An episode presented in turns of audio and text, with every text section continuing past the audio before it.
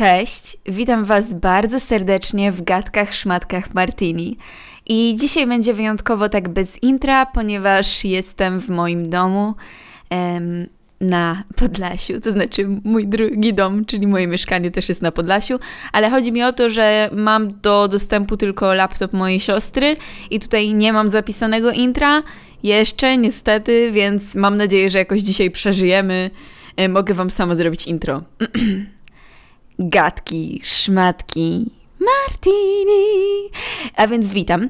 Dzisiaj e, jestem z Wami, ja, Martyna, jak zawsze, ale oprócz mnie, również koło mojego laptopa leży podręcznik studencki z psychologii społecznej, który szczerze, jakbym miała opisać, w jednym e, krótkim słowie powiedziałabym Biblia.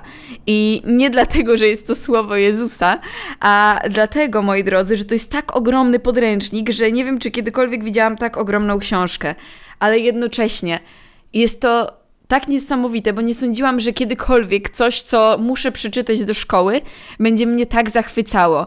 I czytam tą książkę i szczerze przeczytałam już 40 stron i ona jest naprawdę ciekawa. Mimo tego, że jest bardzo gruba, to nie jest napisana jak dla jakiegoś uflutka, że nic nie rozumiesz, tylko wbrew pozorom jest to bardzo e, nacechowana wiedzą oraz napisana dosyć językiem potocznym.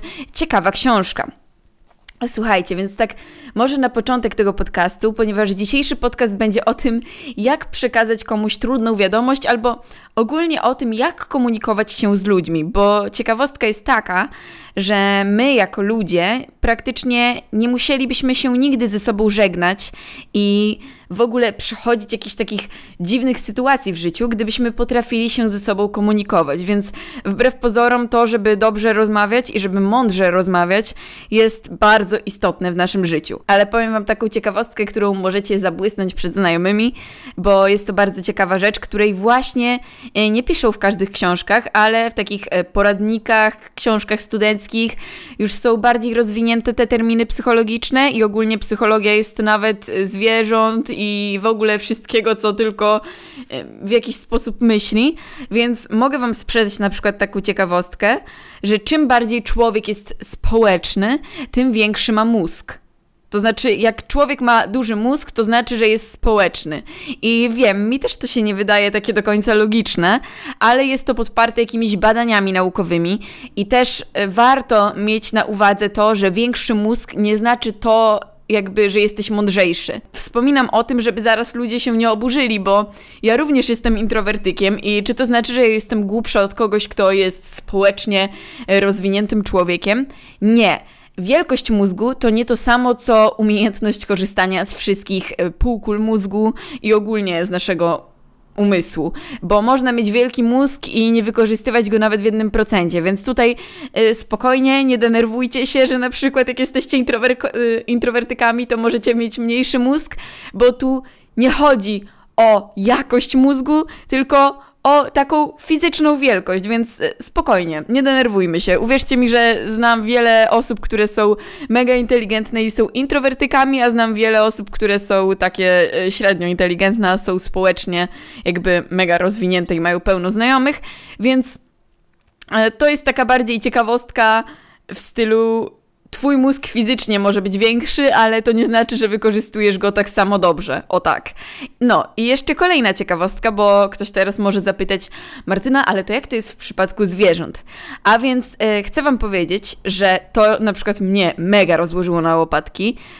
Psy mają większy mózg od kotów, właśnie dlatego, że są istotami społecznymi. No bo wiecie, psiaki są takie, że tam lgną do ludzi i w ogóle, a z kotami jest różnie. Wiadomo, są na pewno koty, które uwielbiają się przytulać i są mega społecznymi zwierzętami, ale z reguły, tak generalizując, koty są raczej taką introwertyczną duszą. I to nie znaczy, że koty są głupsze, a psy mądrzejsze, tylko tak jak powiedziałam, to świadczy o wielkości mózgu, ale to że masz duży mózg, nie znaczy, że go wykorzystujesz. Mam nadzieję, że każdy zrozumiał i że nikt się nie obrazi.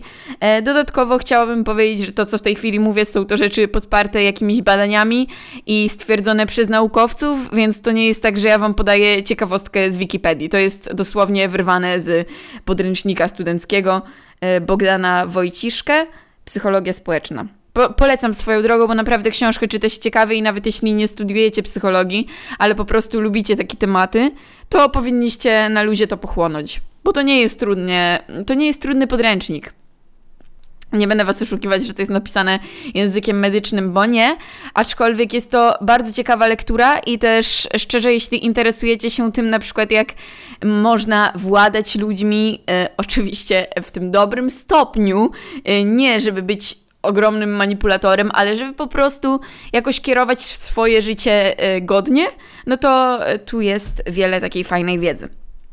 No i e, czytałam w tej książce, na przykład ostatnio przeczytałam, że ludzie są w stanie zrobić dla Was więcej, jeśli wprowadzicie ich w sytuację, po której poczują ulgę.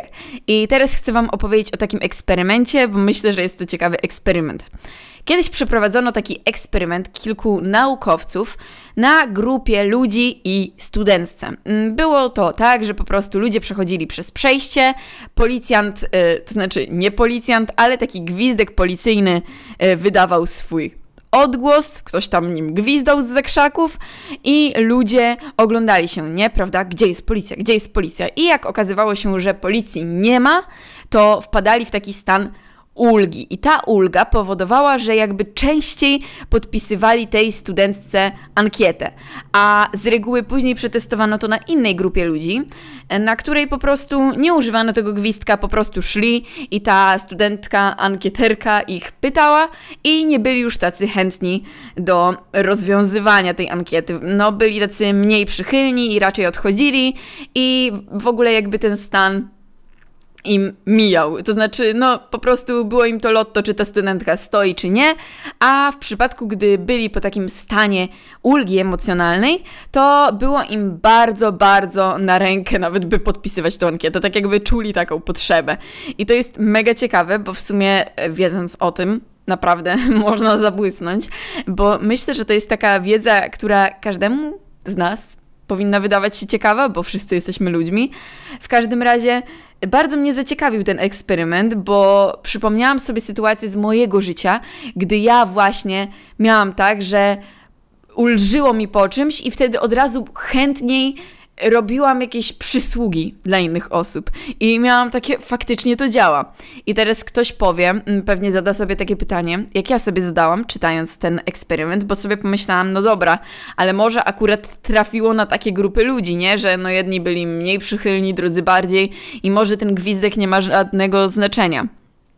Ale okazuje się, że żeby opisać taki eksperyment psychologiczny i dać go jakby na światło dzienne, naukowcy i psychologowie muszą go przetestować na kilkunastu takich grupach i w różnych momentach, sytuacjach, yy, strefach czasowych, więc to nie jest do końca tak, że oni zrobili to raz i stwierdzili, ok, tak jest, bo wiadomo, my jako ludzie czasami jesteśmy subiektywni i mogliby przekręcić ten eksperyment tak, by wyszło według ich teorii, ale nie, to było powtarzane kilkanaście razy w różnych społeczeństwach, więc można to uznać jak najbardziej za po prostu fakt, a nie tylko jakąś tam wysnutą teorię z palca.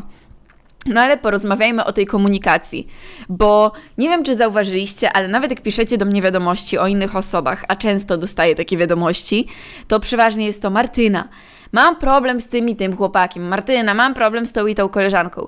I zawsze problemem, zawsze jest to samo, no czyli brak komunikacji albo ta komunikacja jest słaba.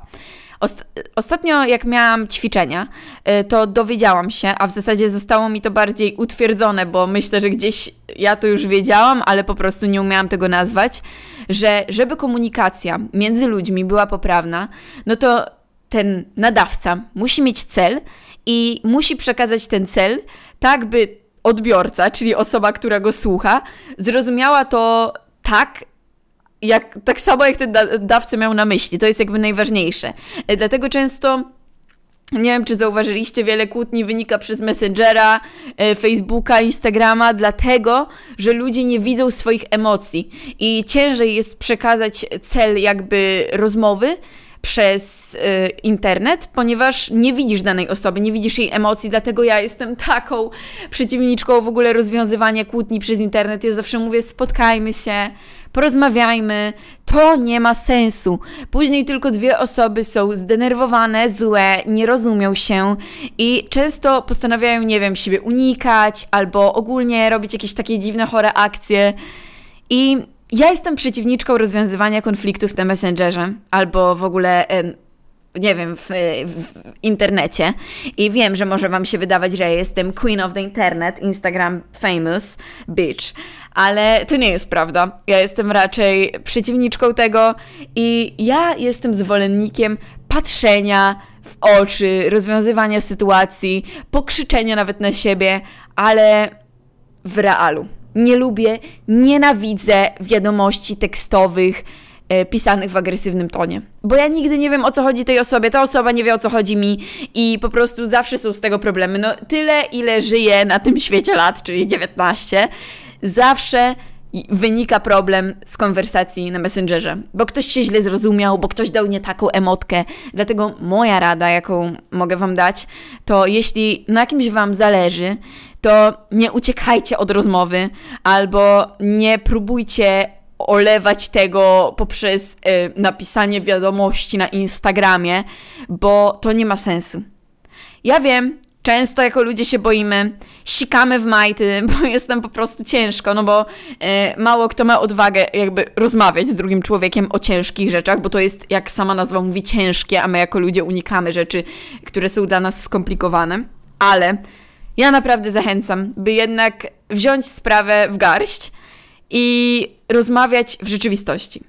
Wtedy obie strony w jakiś sposób mniejszy lub większy, ale wiedzą o co chodzi im nawzajem.